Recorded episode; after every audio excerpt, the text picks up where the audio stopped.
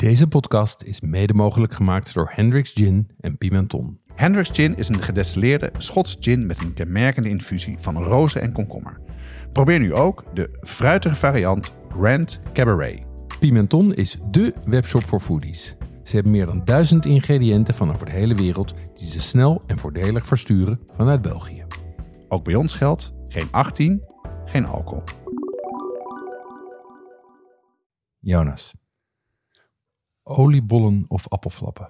Ja, het zal je misschien verbazen, maar eigenlijk allebei niet. Allebei niet. Nee, nee, ik ben niet zo van de oliebollen en ook niet van de appelflappen. Ik denk dat mijn moeder ooit wel eens appelflappen maakte, maar eh, ehm, als ik moet kiezen, denk ik eh, dan oliebollen. Nou, dan gaan wij proberen jou te bekeren tot de bollen en de ballen.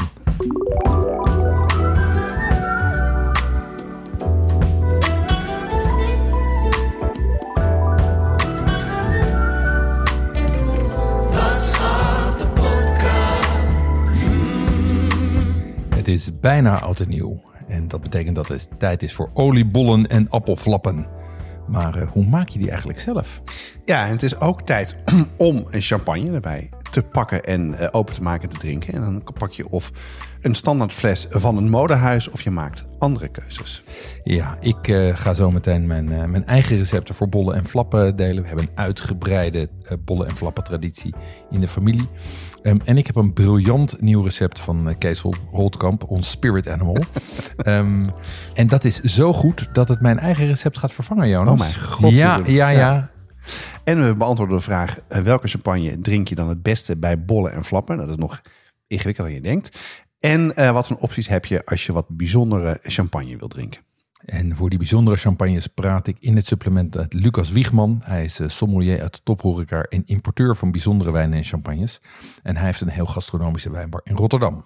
En als je nog geen lid bent of nog niet bent ingelogd, dan ga je naar eh petjeaf.com slash podcast.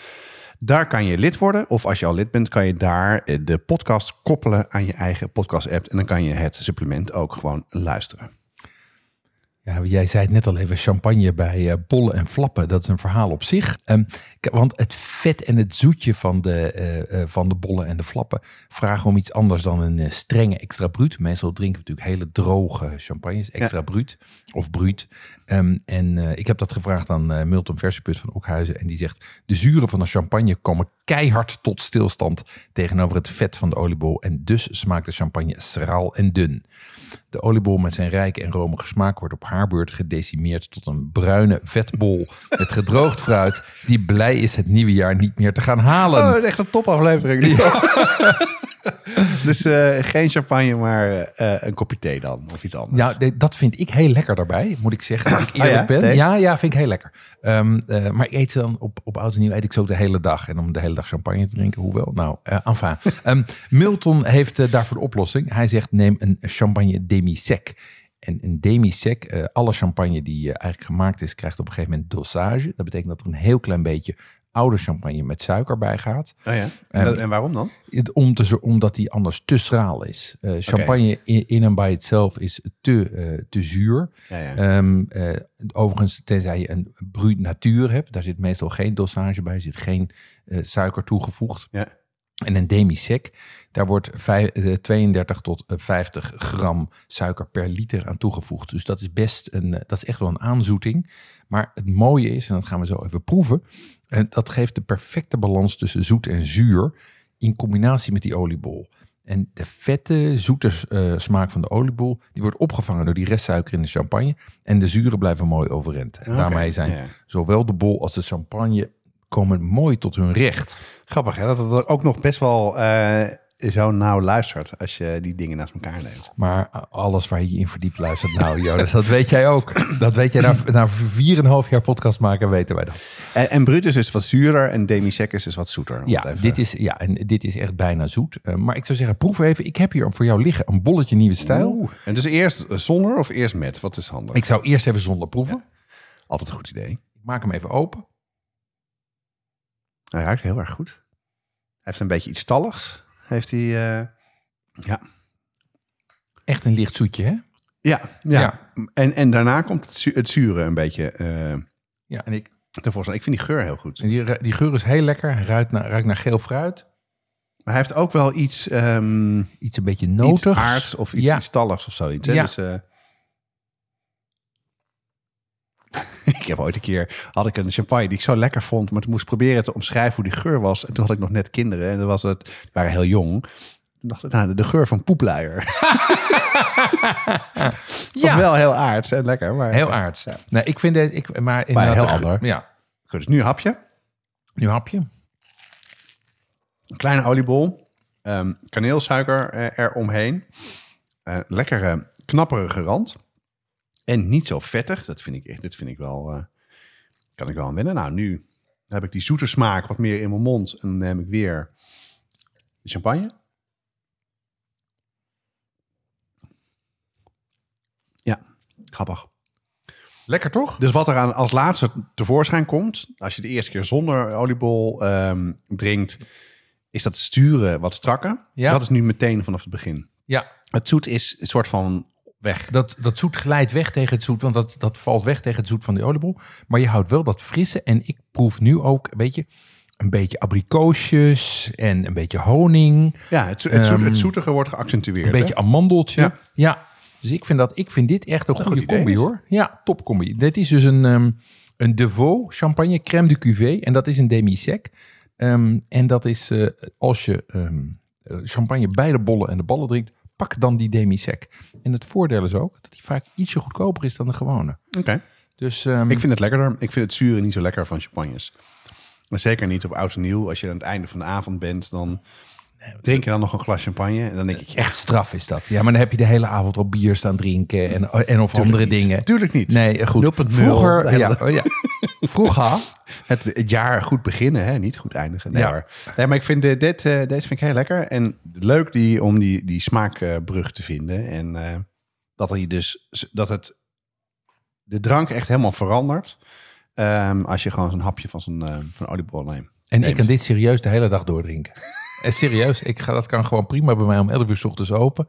En dan eh een beetje Nou, we doseren. hebben nog even. Dus, eh, hey, ehm, over ehm, dingen maken. Ja. Eh, deze heb je zelf gemaakt, oliebol. Ik ga zo horen welke versie dat is en ehm, hoe je hem maakt. Heb je nog andere dingen eh, eh, gebakken of gekookt de laatste tijd? Eh, ja, ik heb, ik heb iets heel leuks gedaan. Ik heb zelf stroopwafels gemaakt.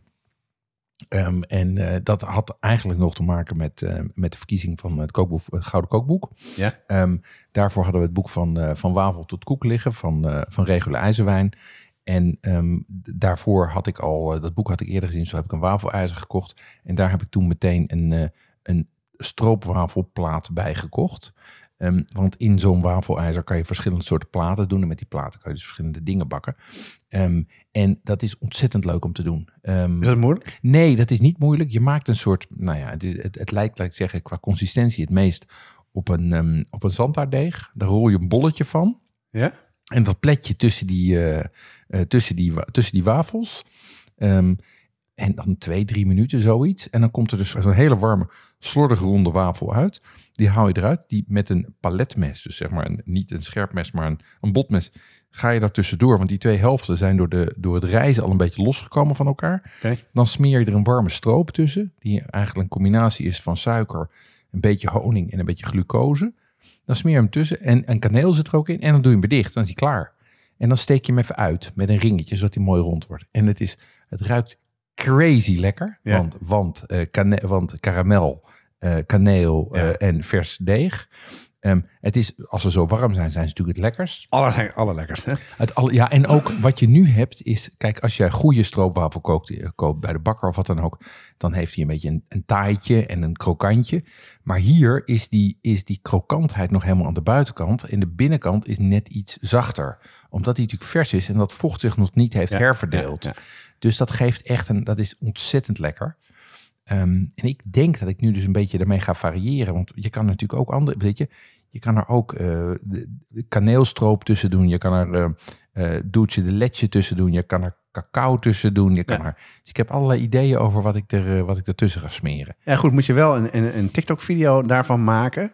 Goed posten. En dan komen de TikTok-rijen hier in Eiburg van de Zeker. toeristen die je stroopwafels komen halen. Ja, Dat, eh, die um, TikTok-rij hier voor de deur, die, eh, die sla ik eh, even over. nee, niks voor jou. Nee, nee, die mogen wat mij betreft naar andere Mag steden. lekker in het centrum blijven. Z- zeker. Ja. Ehm, over andere steden gesproken. Ik was ehm, eh, een paar weken geleden in Zwolle.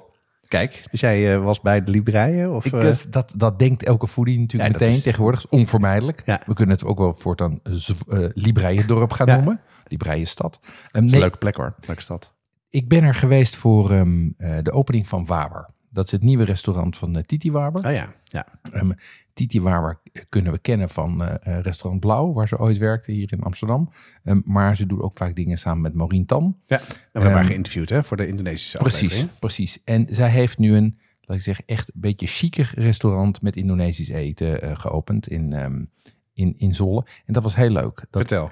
ja, het is, het is, dat is gewoon wat je verwacht van een, van een, van een chic. Kijk, Indonesische restaurants in Nederland zijn natuurlijk toch vaak Indisch. Dus dan zit je heel gauw aan de rijsttafels en staan er shows op tafel. Ja, en de wayangpoppen en een beetje karikatuur van, eh, van, van, van de, de Indonesische cultuur. Maar dit is gewoon een chic restaurant. ehm, met wat je verwacht, dus eh, sfeervolle verlichting en eh, kleine zitjes en banken langs de kant. Maar die serveert dan een vier of vijf gangen menu, wat helemaal Indonesisch is. Dus ook niet Nederlands-Indisch, maar gewoon full- full-on Indonesisch. Cool. Ehm, en eh, dat was ontzettend lekker wat ze had. We hebben natuurlijk een aantal dingen van de kaart geproefd. En dat was nou ja, wat ik mij herinner van eh, Indonesië. Maar dan echt eh, goed bereid. Nadruk op Javaanse keuken. Maar in principe gaat het hele eilandenrijk rond. Ehm, en blijkbaar was dit zo'n eh, opvallend moment. Dat de ambassadeur ook eh, helemaal vanuit eh, Den Haag naar eh, Zwolle was gekomen om de zaak te openen. Echt waar joh, de Indonesische... Indonesische Oh, ambassadeur. leuk. Ja, Ja. dus eh, Het zal ze wel trots geweest zijn. Precies, en de, de, de burgemeester was er dus ook. Dus het was een, hele, het was een heel formeel gebeuren. Maar als je daar in de buurt bent, of als je daar toevallig een keer een weekendje naartoe gaat en niet bij de Libreien terecht kan, dan, ehm, dan zou, ik zeker eens, zou ik zeker even bij, bij Waber gaan kijken. Een goede tip. Ja. Leuk. Ja, hartstikke leuk. Ja, en samen hebben wij eh, gegeten eh, bij eh, het restaurant Casvio. Dat zit in Utrecht, net Ja. een beetje aan de buitenkant van Utrecht. En dat was op uitnodiging van The Good Spice, ehm, een bedrijf wat specerijen probeert te importeren en de keten nou ja, beter te maken en eh, meer geld naar de, de, de boeren te laten gaan. En eh, dat, was, dat vond ik dus ontzettend leuk. Want dat was, het leuke was, het was een vegetarisch, eh, vegetarische lunch. En elk gerecht, daar werden, eh, werden een aantal van hun specerijen in verwerkt. En tegelijkertijd werd er een verhaal verteld over waar het vandaan kwam, welke boer, wat voor problemen er in die, in die hele keten zitten in, in specerijenhandel. En door, ja, door, door mensen opgericht. Iona, die is een van de drijvende krachten erachter. En ja, die gewoon vanuit een, eh, uit eh, het, het beter maken van de wereld dat wil doen. En echt Ja. gewoon oprecht eh, daar proberen eh, ehm, ja, een verschil te maken. En ehm, ik vond dat dus fantastisch. En jij? Ik, ja, ik vond het ook hartstikke leuk. En, en wat ik ook bijzonder vond, was dat het dus, laat ik zeggen, er zat purpose in. Hè? Dus een betere onderneming, meer geld voor de boeren, kortere ketens. Maar dat combineert ze met ook veel betere specerijen. Dat ook, hè? Dus eh, de, geen tussenhandel erin. Ze, bij, bij een aantal specerijen wisten ze ook, laat ik zeggen, ik wist niet dat er verschillende soorten kruidnagel zijn. Die zijn er dus. Verschillende soorten zwarte peper. Dat zijn er ook tientallen. Ja. En daar maakt zij dan ook hele bewuste keuzes in. Dus het is, ik vond het een heel mooie combinatie van een beter product en een, eh, een, betere eh, keten en een betere industrie. Ja. Ehm, en leuke producten. Eh, er zaten hele interessante dingen bij. Komen telkens nieuwe bij. Dus ik denk dat ik daar, ik ga dat zeker gebruiken. En ik ga er ook wel meer mee doen. Leuk. En, en wij kregen ook bijvoorbeeld verschillende soorten papers te proeven en een Ja. verhaal daarbij. En dan merk je ineens wat het voor een, eh, ja, eh, verschillen er tussen die, die papers kan zijn en hoe het anders kan, kan smaken. Wat ik ook leuk vond, ehm, we dronken daar eh, thee van Wilderland. Ja, Wilderland. Ook ook zo'n bedrijf wat probeert ehm, nou ja, de industrie anders neer te zetten. En wat ik vooral heel lekker vond, waren hun kombucha's. Ja, Die waren niet zo funky. En ik vond die sparkling tea die we hadden, vond ik heel erg goed. ja. Dus je ziet Wi- Wilderland wat vaker, ook in, in, in supermarkten terugkomen. En eh, ook een heel erg mooi verhaal eh, wat erachter zit. En, eh, en vooral, wat je net ook zegt, heel lekker. Dus Ja. dat was een leuke, een leuke lunch en dank voor de uitnodiging. Ja, nice. Jonas, jij, dit is al de derde keer dat je het hebt over uit eten gaan lunchen. Sta je ook nog een beetje in de keuken? Of ben je alleen maar... moeten we een restaurantpodcast gaan maken? Nou, ik, ben, ik heb nog wel wat meer restaurants geweest, maar die heb ik nog niet. Nee, ik ben ook wel.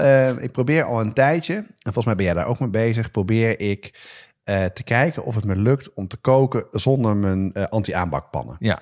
Ehm, omdat ik gewoon, ja, ik, dat, eh, het zal best zijn dat er wat minder PFAS in zit in degene die we hebben, die vanwege de Europese regels beter zijn. Maar dan nog steeds denk ik, ja, moet dat nou? En een gerecht wat daar dus heel erg moeilijk is om te maken zonder een eh, anti-aanbakpan, is de Franse klassieke omelet. De, een, een omelet die van baveuse Ja. van binnen is. Ja, en, die- en ik, voor degene die bijvoorbeeld ehm The Bear gezien hebben, de tweede seizoen van een ontzettend toffe serie over een eh, restaurant in, eh, in Chicago. Daar is ook een scène in waarin ze de, een omelet maken. En dat is dan die omelet. En ik ben al een tijdje bezig om die proberen te masteren. En dat je dan gewoon een lunch voor jezelf maakt, twee, drie eieren. En dan eh, vind ja, het is vrij snel op tafel te zetten. Maar het is gewoon best wel ingewikkeld. Is het toch gelukt? Het is me een paar keer gelukt. De, de, het kern wat je probeert te doen, is je probeert ehm, eigenlijk een soort van mix tussen een omelet en een roerei is het. De binnenkant moet relatief vochtig zijn. Baveuse. Baveus. De buitenkant, volgens de officiële Fransregels, mag geen kleur hebben. Zeker niet. Dat vind ik dan een beetje Zie onzin. daar de uitdaging. Nou, wat het vooral is, is hoe krijg je ehm, in de juiste vorm? Hoe zorg je ervoor dat de binnenkant baveus blijft? En eh, zonder dat die gaat aanbranden of dat die gaat plakken aan je pan. Dus ik heb allemaal pannen geprobeerd. Uiteindelijk, ja, altijd drama. Ja, Jammer genoeg ook met eh roestvrij straal, wat je dan, als je het goed verwarmt, dan verandert de structuur van het metaal. En dan, dan krijgt hij een soort van eigenschappen van, eh, van anti-aanbak. Nog Werkt- niet gelukt. niet. Waarom namelijk? Want de, de truc met zo'n eh, met zo'n Franse omelet is dat je in het begin moet je eh, de massa zo snel mogelijk verwarmen. Ehm, dus wat doe je? Je hebt een pan in één hand. Dan doe je een soort van eh, beweging van op en neer, van onder naar boven. En in je andere hand heb je een spatel. en die maak je een soort van achtvorm in de pan. Oké. Dus je bent eigenlijk aan het heen met twee Ja, dingen ja. tegelijkertijd bezig. Daarmee ben je, geeft alles zoveel mogelijk contactwarmte aan, aan de pan. Tot het een bepaalde structuur krijgt. En dan moet je beginnen met het oprollen. Naar een kant te brengen. eh, op het pan te slaan, zodat het flapje terugkomt.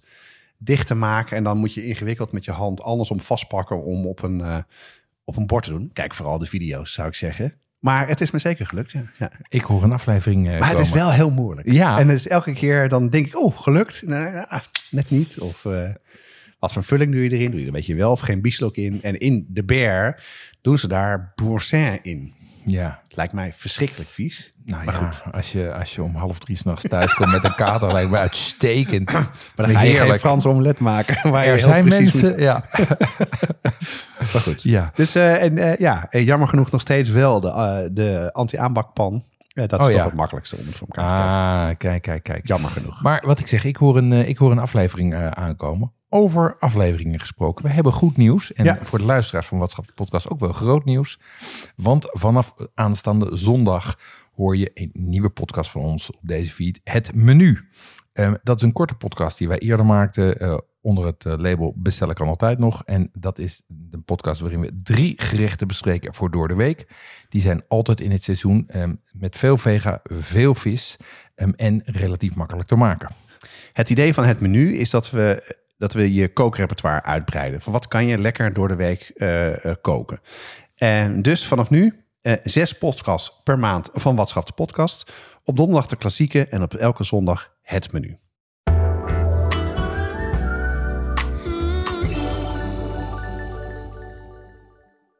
Baktotaal is de webshop voor thuisbakkers. Ook Jeroen en ik bestellen daar onze bakspullen. Ze hebben een snelle, uitgebreide site met veel productinformatie. En achter deze moderne voorkant van Baktotaal zit een club die al meer dan 40 jaar broodbakkers en patissiers belevert. Ja, want oprichter Gerrit Bouwhuis ging begin jaren 80 met zijn busje van het Apeldoorn het hele land door om bakkerijen te voorzien van specialistische ingrediënten en bakgereedschappen. Het is eh, super dat je tegenwoordig als thuisbakker toegang hebt tot dezelfde spullen als professionals en de jarenlange ervaring van een leverancier. Want ik zat online even te kijken. Je kan er ongeveer 15 verschillende reismandjes vinden. En maar liefst 221 verschillende soorten bonbonvormen. Je kan er echt uren rondneuzen. Eh, bestellen doe je via www.baktotaal.nl en meestal heb je je bestelling de volgende dag in huis. En onze luisteraars krijgen 10% korting op het hele assortiment met de code JonasBakt 2024. En die is geldig tot half mei. Dus baktotaal.nl met kortingscode JonasBakt 2024. Oké Jeroen, Eh, jij zei net dat eh, jullie een echte bollen en flappen traditie hebben. Blijft een raar woord, bollen en flappen. Hoe zit dat precies? Ja, dat, is, dat begint eigenlijk al bij mijn oma. Die, eh, die bakte al, eh, eh, al bollen, en, eh, bollen en flappen. Ehm, en het was ook een van de eerste dingen die ik thuis ging bakken. Ik was Oh ja? vrij jong. Ja, ik denk dat ik echt, nou ja, volgens mij was ik tien of elf dat ik eh, voor het eerst bollen stond te bakken. Mijn moeder was er niet heel erg op. Dat is tegenwoordig wel veranderd, maar ik kan me dat van vroeger niet herinneren. Maar ehm, ik ben dat zelf wel gaan doen. En, eh, en bak dus altijd eigenlijk, eh bakte toen in ieder geval. Ben toen begonnen met oliebollen en appelflappen. En toen mijn specialiteit bananenbeignets. Die hebben, de, die hebben de, de evolutie niet overleefd. Gelukkig maar. Ehm, nee, en het leuke is dat mijn, mijn vrouw, eh, toen we bij elkaar kwamen, die bleek ook een, eh, een oliebollen traditie te hebben. Dus het is hier wel, het is hier double whammy qua oliebollen. Hoe zit dat bij jullie thuis? ja, dus helemaal niet. Helemaal niks. Nee, nee. Dat, eh, ehm, ik maak het zelf niet. We maken het zelf niet. Ik zei al dat mijn moeder soms wel eens appelflappen maakte. Mhm. We kochten het eigenlijk ook niet met oud en nieuw. Nee. Ik ken het eigenlijk een beetje van oud en nieuw eh, bij feestjes waar het op tafel staat. En dan vind ik het vaak ja, best wel vettig, best wel koud. Al- Altijd wel lekker hoor. Ik bedoel, ik hou heel erg van, van donuts. Ik hou ook, eh churros heb ik ook gemaakt, dus eh, dat vind ik wel lekker. Ehm, en ik heb een bloedhekel aan oliebollenkramen eh in de stad. Heb ik eigenlijk nog nooit gekocht ook. Dus op een of andere manier is dat die, die traditie niet op mijn bord terechtgekomen. Ja, maar kijk, het lichtpuntje wat ik hier hoor is dat jij wel houdt van donuts. Ehm, en, eh, Ik vind ze wel lekker hoor, maar het is gewoon nooit echt. Ja, ik heb nooit bedacht, ik ga ze eens maken. Nee. nee. Nou, misschien, misschien gaat dat veranderen. Ja. Ehm, donuts namelijk, die, zijn, dat, die vinden hun oorsprong in de oliebollen. Oh ja, Ehm, ja, wat want, want eh, eh, eigenlijk als je, daar, als, je daar, als je daarin duikt, dan zie je dat de recepten voor wat ze toen noemden olijkoeken verschenen in ongeveer voor het eerst in de 17e eeuw. In een boek De Verstandige Koek. Ehm, met K-O-E-C-K. dat is echt lang geleden al. Ja, dat is echt lang geleden. En, en vervolgens hebben Nederlandse families dat meegenomen naar eh, de Verenigde Staten, vooral de, de Oostkust.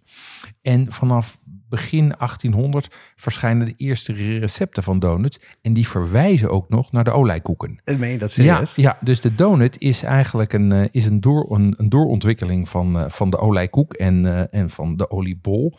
Ehm, dit alles, deze wijsheid heb ik uit het uh, onvolprezen boek. Ik noem het het begin ook al van Regula IJzerwijn. Die heeft dit eh, onderzocht eh, en dat opgeschreven in het boek eh, Van Wafel tot Koek. Ja, en dat is het leuke van, van boeken die Regelaar maakt. Die zijn altijd heel goed geresearched en gedocumenteerd. En altijd wel ook een link vaak met, met historie. Ehm, over bakken, over zoet en hartig. En vaak ook hele lekkere recepten. Want volgens mij had je net over de, eh, de stroopwafel komt er ook vandaan. Ja, klopt. Eh, werden toen die oliekoeken, zoals ze vroeger heten, dan al, ook al gefrituurd? Of werden die anders gemaakt? Ja, die, die, werden, die werden zeker gefrituurd. Vandaar ook eh, eh, olie, olijkoek, hè, oliekoek. Natuurlijk. Ehm, ja. In het begin was dat vooral in reuzel of in varkensvet. Heerlijk. Dus dat zal ook nog een extra eh, wel eh, lekker lading hebben gegeven. Ehm, en toen ik begon met frituren, zag je dat ook nog wel. Toen was eh, zonnebloemolie nog niet zo breed voorhanden. Dus frituurden mensen in ossewit, waar ze toen de friet ook in maakten. Ehm, en dat gaf wel, dat ik zeggen, een koude bol nog onappetijtelijker. Ja, want dan wordt dat vet, dat stolt dan dus een beetje. hart. Krijg een soort wit laagje om je, eh, om je oliebol. Dus misschien is daar jouw, kers, jouw oliebollen trauma wel ontstaan, eh, Jonas. Dat dat er subconscious onder zit. Ja. Ehm, wat het overigens dus wel altijd was, is iets voor feestelijke gelegenheden. Want vet is natuurlijk, zeker als je een pan vet nodig hebt, is gewoon hartstikke duur. Dus wat je ziet is dat het eigenlijk alleen bij feesten en bij feestjes werd gegeten. Ja. Feestdagen of dat soort dingen, gelegenheden. Of dat het bijvoorbeeld op kermissen en zo werd verkocht, waar dan een grote pan frituur stond, waar vervolgens, nou ja, tienduizenden bollen doorheen gingen. Zoals de churros bijvoorbeeld. Zoals Kermis. de, precies, zoals de churros. En zoals nu ook nog de oliebollen gewoon vaak met, eh, met kramen worden eh, geserveerd. Oké, laten we even terug naar de bollen gaan. Eh, wat vind je nou leuker? Want hou je van de traditie dat je het maakt? Of vind je, vind je het echt heel lekker om te maken? Wat, waar, waar, hoe zit jij in, in deze wedstrijd? ehm, eh, eh, bij mij begon het vanuit traditie. Dat het gewoon erbij hoorde. En dat ik, ik hou van tradities rondom feestdagen. Ja? Met Christmas cake. En ik vind dat gewoon leuk als daar tradities aan zitten. Ehm, maar inmiddels vind ik ze culinair gezien ook echt heel fijn. Ehm, want een goede bol is natuurlijk, die is krokant van buiten. Die is smeuig van binnen. Hij is heel duidelijk gefrituurd. Het is, wel een, het, is een, het is toch een vettig ding, maar hij is niet drijvend van het vet. Ehm, en hij is zoetig, maar niet te zoet. Ik hou wel van zoete dingen, maar niet, het moet niet te zoet worden. Ehm, en dan zit er af en toe zo'n klein verrassingje in van een stukje vulling. Ehm, en ja, die combi vind ik gewoon echt heel erg lekker.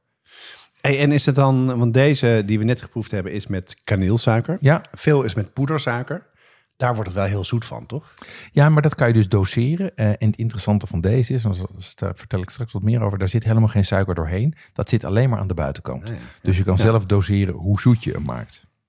Hey, en ehm, dus het is als traditie begonnen. Eh, is het dan ook zo dat het een recept is wat je van je familie of je moeder hebt gekregen, wat je zelf bent gaan maken? Of hoe is dat gegaan? Eh, nee, het is, een family recipe. het is, nee, helaas is het geen family recipe. Ehm, eh, waar ik mee begonnen ben, is met een recept uit de culinaire encyclopedie. Dat was bij ons thuis, dat was voordat er internet was, hadden wij de culinaire encyclopedie. Ja. En mijn culinaire wereld bestond uit alles in dat boek. Ehm, ja, Ja. zo simpel was het. Ehm, en daar stonden oliebollen en appelflappen in.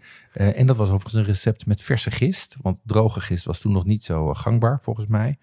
Ehm, en later, ben, later ben ik overgeschakeld op de pakjes van Koopmans. En die heb je dan, ehm, maar dat, is dat een recept dan? De pakjes van Koopmans? Nee, dat zijn gewoon van die pakken die je in de supermarkt koopt. Daar staat een oliebollenmix. dat- Geel, met, geel met rood. En eh, ja, daar bak je bollen mee. Maar dat is een korte periode geweest. Dat toch? is een korte periode geweest. Ja, ja, want uiteindelijk... eh, eh, Gelukkig maar. Ja, want uiteindelijk kwam ik erachter dat je die pakjes eigenlijk helemaal niet nodig hebt. Dat er dingen in zitten die ook niet nodig zijn. Ehm, en de, eigenlijk, wanneer voor mij, laat ik zeggen, het culinair interessant was, was toen ik ontdekte dat oliebollenbeslag eigenlijk gewoon natte brooddeeg is. Het is eigenlijk gewoon een brooddeeg. En toen dacht ik, nou ja, en omdat ik natuurlijk inmiddels een broodbakker ben, ja, dat, ik begrijp brooddeeg wel, zeg maar. Dus toen ben ik op zoek gegaan naar een eigen recept. Ik heb van alles geprobeerd. Met verse gist, met droge gist, met decem. Heb ik ook wel eens ja, bollen gebakken. Ja, ehm, met een korte reis, een lange reis, hoge hydratatie, lage... Nou ja, alle dimensies die de, de broodbakkers uit onze vier of vijf afleveringen over bakken wel kennen. Ehm, die heb ik allemaal geprobeerd. Oké. Ja, het is goed om even het verschil eh, te schetsen tussen nou ja, een snel en makkelijk deeg. Dat maak je vooral van gist. Dat is heel controleerbaar en dat, dat, dat, dat, dat ehm, rijst snel. En daar zit niet te veel eh, vocht bij. Hydratatie eigenlijk het percentage water ten opzichte van eh, het meel wat je gebruikt. En hoe hoger hydratatie, ja, hoe lekkerder vaak, maar ook wel hoe moeilijker het te hanteren. Eh, bij deze, waarbij de gist dus vooral zit in een cultuur die je, die je creëert met een starter, heb je vaak wat hogere hydratatie, meer vocht. Moet het ook langer reizen. Dat gaat ook trager en ook minder voorspelbaar. Maar uiteindelijk is het lekkerder en beter te verteren. Maar moeilijker, eh, misschien ook wat duurder. En lijkt me dan voor, ik weet niet, waar ben je op uitgekomen? Op gist of op zuurdees? Ja, dat, ik, ben, ik ben eigenlijk net als bij pizza ben ik uitgekomen op iets wat er tussenin zit. Dus een heel klein beetje gist, hoge hydratatie en een lange reis. Ja, dus een combinatie van de twee eigenlijk. Ja, want dan heb je die, want dan eh, krijg je veel smaak. Het is controleerbaar, het is licht verteerbaar en het geeft een luchtig resultaat. Ja. Ja, En waarom niet deze hem dan? dat zou je verwachten, hè? Nou, bij jou zeker. Ja, nou, ik heb dat geprobeerd, maar dat gaf mij te compacte bollen. Eigenlijk zie je toch dat, kijk, het, eh, als je eh, rustig laat reizen in vorm en dan in de oven schuift, dan heb je natuurlijk al met een decem, dat, of met een decem deeg dat het al vrij gevoelig is. Dat lukte, het lukte mij niet om die lucht vast te houden bij het scheppen in de frituur. ja, kan ik me Dus, voorstellen. dus het gaf mij te compacte bollen. Dat werd, weer- dat werd weer een beetje, eh, laat ik zeggen, meer een soort van, eh, ja, een compacte, nou ja, wat wij, Paul brood, zeg maar. als, als Paul Anné en een oliebol Ja. een love baby hadden, dan wordt dat een decembol. Ja. ja, Nou, daar ga je, die ga je gewoon naar mensen gooien. Die ga je niet opeten. En niet iedereen vond het zuurtje ook lekker. Zei, hm, Nou, is dat kan ik me ook wel voorstellen. Ja, ja, ja. Ehm, veel dingen geprobeerd dus. Wat is dan jouw eh, eh, recept wat je misschien door gaat geven aan je kinderen? Wat is jouw Ja. classic oliebollenrecept. Ja, dat is een, een verrijkt gistbeslag. Dus Ja? dat is een, eh, een beslag op basis van gist met boter en eieren doorheen. Dat geeft hem dat vette, dat volle. Een korte warme rijst op het aanrecht. Dan doe ik de vulling erdoor. En dan gaat hij tussen de 12 en 30 uur in de koelkast. En daarna schep ik er bolletjes van in een paar minuten. En die frituur ik in 180 graden klaar. Ja, ja. En die korte reis is dus in een kom, eh, denk ik. En, en waarom dan zo lang in de, in de koelkast? Wat, wat gebeurt er dan? Ja, dan, we daar gebeuren, ge- eigenlijk wat er dan gebeurt is dat een deeg begint licht te fermenteren. Ja? Dat kennen we natuurlijk wel van, van deze, maar dat gebeurt natuurlijk ook met gist. Ehm, en dat leidt enerzijds tot smaakontwikkeling. Dus dat geeft veel meer, eh, nou ja, dan de, de fermentatiesmaken, zeg maar, de verdieping. En hij wordt iets lichter te verteren, omdat een deel van die gluten ook alvast wordt Nou ja, afgebroken. eigenlijk gewoon wat er met de zuurdees in brood Ja, gebeurt. eigenlijk Ja. Heb, je, heb je dus die, die voordelen heb je. Ehm, en wat ik eh, eh, praktisch vind, is dat je op oudejaarsdag meteen kan beginnen met bakken. Want ik heb hem dan dus gewoon in de koelkast. Ik maak hem één of twee dagen van tevoren. En dan haal ik die schaal uit, de uit, de, uit de koelkast. En dan begin ik meteen te frituren. Ah, ik, ik ik bak de bollen altijd vroeg. Ja, dat vind ik wel slim. Want je, dus je bent... het enige wat je dus hoeft te doen is je frituur klaarzetten. Een, een ding eruit, eh, eruit scheppen erin. En dan doe je het weer terug in de koelkast. Wij, wij, ontbijten, nou ja, wij ontbijten gewoon met, eh, wij ontbijten gewoon met, eh, met oliebollen. Ik kom ja. uit mijn bed, ik zet de frituur aan, ik haal de schaal tevoorschijn. en ik begin te scheppen. Niet s'avonds laat met champagne nog over de frituur hangen. Dat is daarna. ja. nee, maar dat is natuurlijk wel... Natuurlijk, kijk, het lekkerste is als ze net uit het vet komen. Ja. En dan zijn ze warm, knapperig. eh, en dan hebben ze heel veel smaak. En dat vind ik ja, dan waarschijnlijk waarom ik ze zelf wat minder lekker vind. Omdat je pas later op de avond gaat eten. En dan is het gewoon koud. ja. En dan kan je ze wel even in de oven piepen. Maar op een of andere manier is dat toch anders dan, dan zoals ik nu net eh, van je geproefd heb. Daar heb ik wel een oplossing voor overigens. Kijk, Ja. je had het net over vulling. Ja. Ehm, ik ken alleen rozijnen volgens mij een vulling. Doe jij nog andere dingen er doorheen? Ja, het, het- ik wissel daar een beetje mee. Ehm, ik doe altijd rozijnen, krenten en stukjes appel. Appel. Ja, Dus die geven hem een klein, een klein zuurtje en die geven bovendien, eh, die houden hem een beetje vochtig. Fijn gesneden appel. Ja. Soms doe ik sucade, eh geconfijte sinaasappelschil, cranberries, stukjes vijg. Ehm, en overigens zijn er ook mensen die hartige ballen ba- bakken met spek, ham, uitjes, kaas. Hou op, man. Ja, ja. Is dat lekker? Ik, heb wel een, ik heb wel een idee. Ja, wat dan? Gochujang. Ja, ja weet ik niet of dat lekker is. Nee. Daar wordt het een beetje pittig van. Eh, ja, misschien wel lekker door... Ja, ik weet Hartige bal? Met, Nee, ik moet ook zeggen, de eh, vijg, cranberries. Ik weet, is, dat, is dat echt lekker? Ik vind dat wel lekker. Ja, Ah, ja. zo'n klein, er zit zo'n klein verrassingje in. Ik, ik hou er wel van. Ah, Grappig. En is dat ook gebruikelijk om dat soort dingen te doen? Nee, ja, nee, klassiek is natuurlijk eh, eh, rozijnen en krenten. Over krenten heb ik straks nog wat leuks. Eh, tip van Kees. En sucade. Maar sucade is you love it or you hate it. Ja, Ja, het is ook een beetje in je tanden plakken. En ja, zo, zijn ik ken mensen die dat heel vies vinden. Trouwens, over de gochujang. Ik, ik moet nu ineens denken aan het, gere- het recept van gefrituurde kip. Koreaanse kip. Dat is natuurlijk ook met honing en met gochujang. Dus zoet en pittig. On me. Ja, toch? Ja, ja, ja, ja. Ik zal het recept eh, even op de site zetten. Want, eh, dit recept kan iedereen eh, de Doucet Classic bollen maken. hey, maar ik heb het idee dat wat je me net gaf... want ik, ik zag ook toen je het ging voorbereiden... kwam het niet uit de frituur. Nee, Toch is het super lekker. is dit nou jouw opgepiepte oliebollen die je hebt gemaakt... of is het iets anders? Ja, dit is het, dit is een, het, nieuwe recept van, eh, van Kees Holtkamp. Ehm, dat heeft hij vorig jaar op eh, Oud en Nieuw op, eh, op FoodTube gepost. Het staat ook in het boek van ehm, eh, Kees met kunstenaar Klaas Schubbels heeft gemaakt. ja, ja. Ehm, en het is een briljant recept. Nou, je hebt hem net geproefd. Ik vind hem verfijnder, lekkerder en ook praktischer. Ik zou je nog erger vertellen. Ik wil dit wel gaan maken. Ja? Ja, ik vind het echt heel erg lekker. Ja. Omdat namelijk, precies wat jij zegt, het heeft een krokante buitenkant. Het, heeft, het is niet de. Kijk, de andere reden is, mijn vrouw houdt er niet van. En eh, die vindt het gewoon te zwaar, te vet. En vindt het niet prettig om te eten. Maar een kleintje ehm, eh, lijkt me wel prima. Maar vertel, hoe, ehm, hoe krijg je ze zo goed? Wat, wat, wat maakt het zo? eh, wat maakt deze bollen zo lekker? Ja. Wat, wat, wat de essentie is van, laat ik zeggen, die kleinere bollen. Want ze zijn veel kleiner dan je gewend Ja, bent. ze zijn een derde van de maat van wat ze normaal zijn. Ja. En ze zijn luchtiger. Dus ze zijn qua gewicht veel minder, maar er zit, er zit ook meer lucht in. dat is waar. Ja. Ehm, ja. En doordat ze kleiner zijn, heb je relatief meer korstoppervlak eh, ten opzichte van de vulling. Dus Ja. je proeft meer korst. En dat is natuurlijk waar de karamellisatie eh, en zo in zit. Met elke hap, hè? Ja. Met elke hap.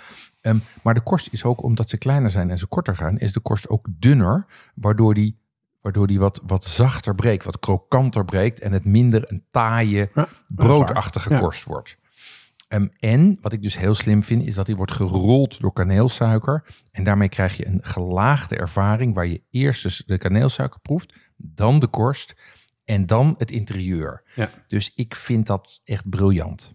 Ja, en die kaneelsuiker is ook iets wat heel erg bij churros gebruikt wordt. Hè? Dat Ja. dat er ook warm overheen Ja. gaat, wat het ook heel lekker maakt. Ja, dat zei ik ook tegen Kees. Ik zei, dit lijkt wel een beetje op, eh, hoe heet ze, eh, buñuelos. Dat zijn de ehm, eh, Mexicaanse gefrituurde fritters. Oké. Ehm, die worden ook door kaneelsuiker gerold. En churros worden natuurlijk ook door kaneelsuiker gerold.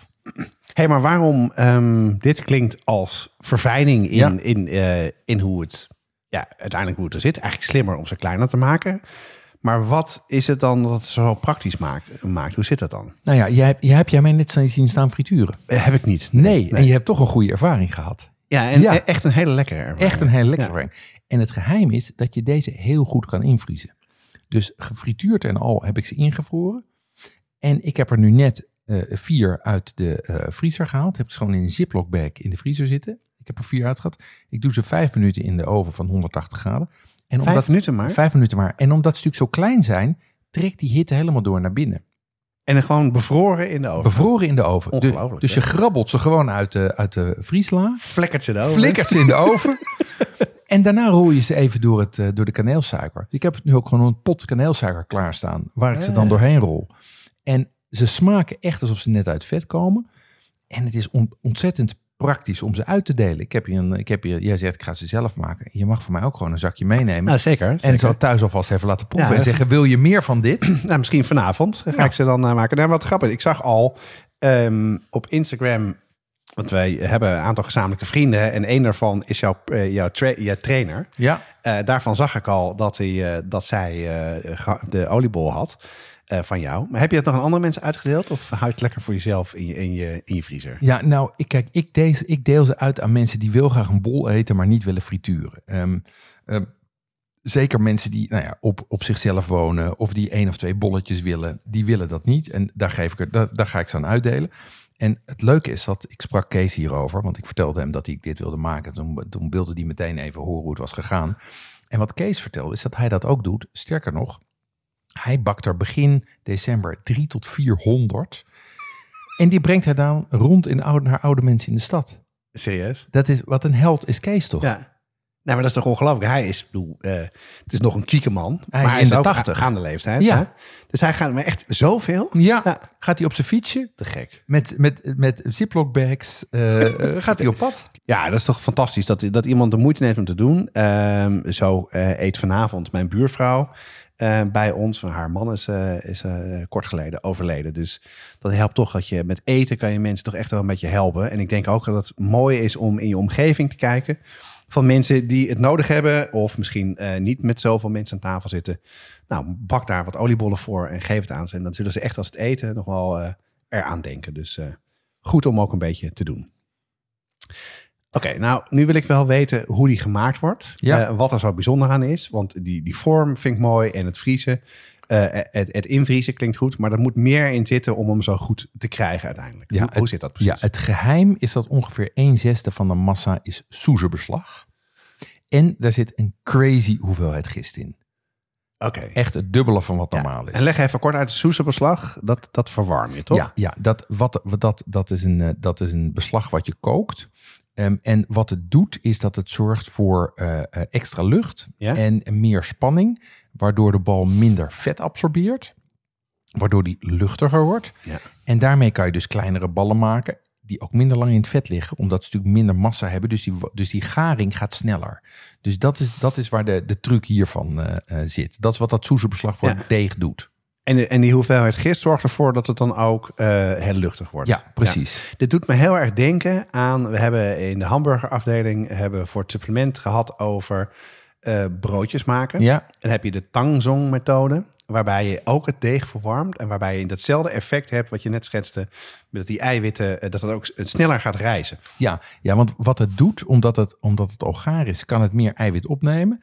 En het, het eiwit wat erin zit, plus de gegaarde gluten, hebben veel meer rijstkracht dan gewoon deeg. Slim zeg. Dus Ja. dat is, wat er, eh, dat, er, dat is wat er, wat er feitelijk gebeurt. En het is maar een zesde wat je aan soezedeeg toevoegt.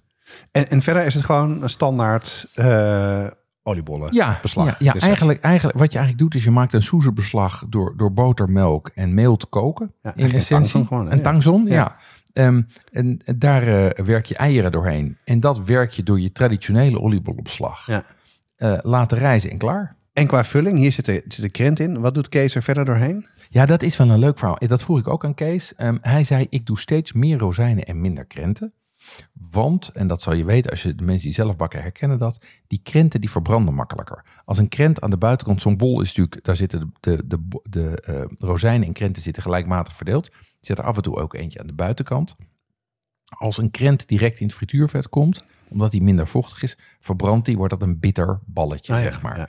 Ehm, en eh, die krenten, dat vertelde Kees, die heb je ook eigenlijk voor de smaak helemaal niet nodig. Dat is vooral cosmetisch, omdat mensen graag willen zien dat ze een krentenbol kopen. En een rozijn die is te licht om dat te herkennen. Zit natuurlijk in de naam. Ja. Dus je houdt ze niet uit elkaar. Dus daarom zit, en hij doet dus nog maar een heel klein beetje de krenten erin, om ze eigenlijk om ze te kunnen herkennen. Maar hij zegt jaar na jaar minder. En wat ook leuk was, hij zei, ik doe er geen sucade in, want daar hou ik niet van.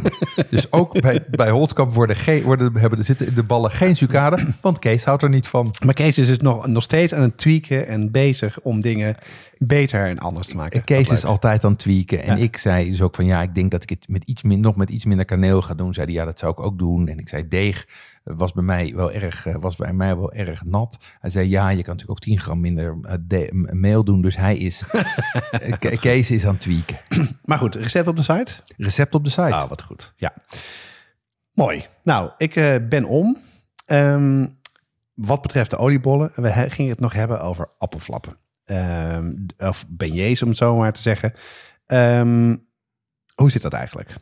Ja, de, ehm, je hebt dus de appelflap en de appelbeignet. Wat wij appelflap noemen. Is er verschil? Ja, de, appel, de, appel, eh, de appelbeignet, dat zijn plakken appel in een dun korstje van beslag, Ja. gefrituurd. Zo ken ik het. En een appelflap, die zijn gemaakt van bladerdeeg. Ja, dat is en dat zijn van die dichtge, die zijn vaak ook weer gefrituurd. Driehoekjes. Ja, de, of, of, of zes kantjes, Ja. zie je ook wel. Ehm, Hebben we ook wel lekker eigenlijk. Ja, toch wel lekker. Ja. En, en, en, en, ehm, eh, maar wat wij thuis dus appelflappen noemen, zijn hete officier appelbeignets. om, de, om de verwarring te vergroten. Ehm, en die beignets vind ik het lekkerst. Ehm, maar die blijven heel kort goed. Eigenlijk eigenlijk een beetje als een tempura. Dus die moet je echt zelf last minute maken. En, en maak je dat dan ook zo eh, als een tempura? Ja, ik maak dat. Het, het lijkt wel op hoe we dat. eh, dat lijkt wel op hoe een tempura beslag in elkaar zit. Ik heb daar ook een eigen recept inmiddels voor ontwikkeld. Ehm, want, want onze ehm, bollen zijn bij ons eh, populair. Die eten we de hele dag door. Maar de, de flappen gaan altijd het hardst. Ehm, omdat ze wat frisser en lichter zijn dan een, dan een bol. En vooral als ze direct uit het vet komen en ze dus nog krokant zijn. En dan van binnen zeg maar die stevige warme appelmoes. Dat is gewoon een hele lekkere ervaring. Jij bent ook hier een beetje aan het tweaken geweest. Wat, Mhm. wat is, hoe maak je ze precies? Hoe zorg je ervoor dat, dat ze goed worden? Ja, wat je, wat, dat zit hem eigenlijk in een deeg. Want het is heel simpel. Het is een, het is een plak appel, die haal je door kaneelsuiker. En die haal je door een deeg. Dus het Ja, ja. gaat om of beslag eigenlijk. Ja. En, en wat je zoekt is een vloeibaar deeg dat mooi krokant bakt. Dat wel een beetje smaak heeft. Ehm, en ook hiervoor heb ik in de loop van de jaren verschillende recepten geprobeerd. Begonnen met het pakje. Nou, daar, dat is echt helemaal nergens nodig, voor nodig. Want er zit alleen maar zelfrijzend bakmeel in. Ehm, ik heb geprobeerd met gist en zonder gist. Ik zag dat Regula, we hadden het er net al even over. Die heeft er eentje met stijf geslagen eiwitten door. Oké. Heb ik nog niet geprobeerd. Vind ik wel een interessant idee.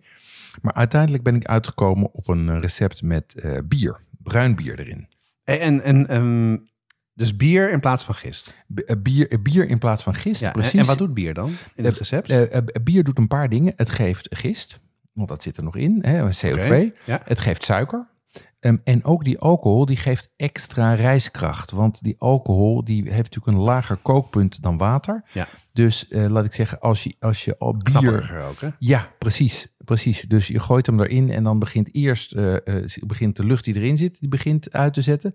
Vervolgens begint de alcohol te verdampen en die zet uit. Ja. En daarna begint nog de, het water te koken en de stoom en die zet uit. Dus je krijgt een soort van drietraps Ja, ja. rijst, waardoor die heel eh, krokant wordt. Wat natuurlijk wel, als je vloeibaar eh, beslag hebt, wel interessant is. Want dat is natuurlijk wat je, met het wat je eerder vertelde, daar zit heel veel eh, CO2 en bellen in. En het Ja. wat, wat rijker, voller beslag, wat meer bij elkaar blijft. Het is maar een heel dun laagje. ja, ja, ja, interessant hè? Ja. Hoe maak je het dan? Leg even kort uit hoe je dit dan, eh, wat je gebruikt en hoe je het, eh, hoe je het maakt. Ja, het is, het is heel simpel. Je maakt een beslag van eieren, meel en eh, bier. Ja? Gewoon eigenlijk als een pannenkoekenbeslag. Roer je dat door elkaar heen. Ehm, dan maak ik, eh, schil ik appels. Ehm, die haal ik door een mengsel van kaneelsuiker en een beetje bloem. Daardoor pakt dat ja. beslag wat beter. ja? Eigenlijk een soort paneren doe je. Eigenlijk paneren. Ja. Dan haal ik hem door dat beslag. Gewoon met een knijper of met een eh, tang. En dan laat ik ze in het vet glijden. Kort frituren klaar. Maar dit is dus niet eh, lang laten rijzen. Geen rijst. Dit is gewoon in elkaar draaien, eh Dit- frituur aan en klaar. In 10 minuten ben jij, eh, sta jij eh, Ja. met een warme bal in je handen. Ja. ja. Hey, en, en waarin frituur je? En een neutrale olie, zonnebloemolie vind ik het meest neutraal. Ja. Arachide kan ook. Ehm, eh, het is wel zo dat het de, eh, de, de bollen en de ballen, de flappen en de ballen geven wel een beetje smaak af aan het, Ja, aan altijd, het vet. Dus eigenlijk kan je het daarna alleen nog gebruiken voor zoet. Voor churros of dat soort dingen. Ja, ja, ja, dus, en dan ga je, bewaar je het dan ook in aparte potten? Of is het... eh, Ja, meestal, meestal probeer ik een beetje zo uit te kienen dat ik wel aan het eind van mijn voorraad zit. Ja. Of ik gebruik hem nog één keer voor, eh, voor, voor Koreaanse kip of zoiets. Waar toch zoveel smaak in ja, zit. dat is waar. ja. Dat het niet uitmaakt dat er ook nog een eh, hint van oliebol achterin zit. Hey, en ehm, jij zegt, ik maak pak appels. Ja, Ehm, dan maakt het natuurlijk ook wel uit wat voor soort appels je gebruikt. Wat, wat is lekker daar? ja ik, qua smaak vind ik de goudrenet het lekkerst. Ehm, want die heeft een hele zure, als je hem eet is hij bijna bitter, bijna, bijna wrang. Ja? Maar die geeft een hele zure eh, smaak. Als die gaart, wordt hij wat zoeter. En als er goed ehm, eh, eh, poedersuiker overheen gaat, geeft hij een mooiste balans tussen zoet en zuur. Ehm, maar als hij gaar wordt, wordt hij ook wat slap van structuur. Als hij, eh, dus kan hij wat kledderig worden. ja, dat vind ik minder daarvan. Dat is Ja. minder. Dus dan pak ik liever een L-starretje of een Jona Gold. Nou, ik vind Jonah Gold heel lekker. Nou, Ja. dan ga je. En zijn vaak ook eh, gewoon eh, inheemse appels, hè? Die je gewoon hier in Nederland kan kopen. Je, is, je hebt echt niet nu in deze tijd appels uit het buitenland te halen. Totaal dat is niet. totaal niet nodig. Het zijn Nee. net een maand of zo van de bomen af. Dus Ze zijn top nu. ja, wat je net over had, is dat je deze snel moet eten. Mhm. Het voordeel is dat het beslag ook aan een minuut te maken is. Ehm, ik zie me al voor me. Het is een, uur- een uurtje of twaalf s'avonds, één uur s'nachts. Eh Jeroen ziet de frituur en denkt, oh, lekker, lekker trekken en appelflappen. Ja. Altijd gevaar. Heb, zo heb ik ooit een keer churros gemaakt om één uur s'nachts met mijn- kop over de frituur. Was wel heel lekker. Was wel heel lekker. Ja, Ja. ja. ja. Waarom moet je het nou meteen opeten? Je kan je ze niet maken van tevoren en dan op een schaal leggen en langer. Nee, ja, dat kan. Ehm, maar dan gaan ze echt wel heel erg achteruit. Eh, dat is een beetje zoals met tempura. Ehm, want wat er natuurlijk is, is dat je frituurt, eigenlijk zit er heel veel vocht in. Want die appel is natuurlijk gewoon, Ja, het is tuurlijk. 90% vocht of Ja. zoiets. Ehm, en als je hem net hebt gefrituurd, dan blijft dat korstje krokant. Maar als je 10 minuten wacht, is die krokantheid al weg. En na een half uur trekt dat vocht Ja. uit die appel allemaal in dat korstje. En wordt het dus gewoon een soort van, alsof een, een, een, een stukje, een nat servetje omheen zit, zeg maar. Nou, ik weet nu wel, als we het zo besproken hebben, waarom ik eh, eh, geen oliebollen of appelflappen traditie heb. Want precies om deze reden. Omdat ze, ja, je maakt ze, dat is best wel wat werk, legt het op een schaal en dan begin je met de avond. En dan eet je na een uur, pak je zo'n, ja, beetje zo'n koude, vettige ding, wat wel lekker van smaak is, maar niet prettig om te eten. En hetzelfde geldt met die oliebollen. Dus, ehm, en ik vind eerlijk zeggen dat de tip vriezen in de oven, Dit is hem toch? dit is hem echt zeker. Dit is hem echt, ja. ik ben ook heel enthousiast. Goed. Ehm, deze en nieuw, eh weerhoudt jullie er niks van om ze ook te gaan maken. Hebben we twee recepten om te bakken. Eh frituren op oudjaar. eh, en dat doe je dan met het klassieke recept van Jeroen. Wat uit de koelkast komt, meteen in de frituur. Of je doet het veilig en makkelijk. En je maakt de ballen van Kees. Die vries je in en die hoef je alleen nog maar even in de oven in vijf minuten op te warmen.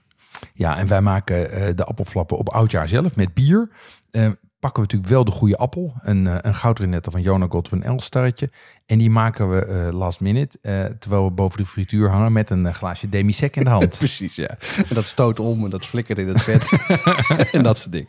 Nou, in het supplement praat Jeroen verder met Lucas Wiegman over bijzondere champagnes. als je op oud en nieuw extra feestelijk wil uitpakken. En het supplement is te beluisteren voor leden van de brigade. En je bent al lid voor 4 euro per maand. Ga daarvoor naar petjeaf.com slash podcast. Overigens zijn alle recepten en bijbehorende wijnen, die vind je op onze site www.watschaftepodcast.com. En als je wat maakt, plaats dat dan vooral op Instagram. Nou, ik zou zeggen Jeroen, alvast proost op het nieuwjaar. Deze podcast wordt gemaakt door Jonas Nouwen en Jeroen Doucet. Het team bestaat verder uit Natasja Roorda, eh, Katja Workel, Annie Taaslaar, Paul Veldkamp en Jesse Burkelijk. Met speciale dank aan Kees Holtkamp en Lucas Wiegman. En de muziek is gecomponeerd door Nico Bransen en Ton Dijkman en wordt uitgevoerd door Mel en Vintage Future. Tot volgend jaar. Tot volgend jaar.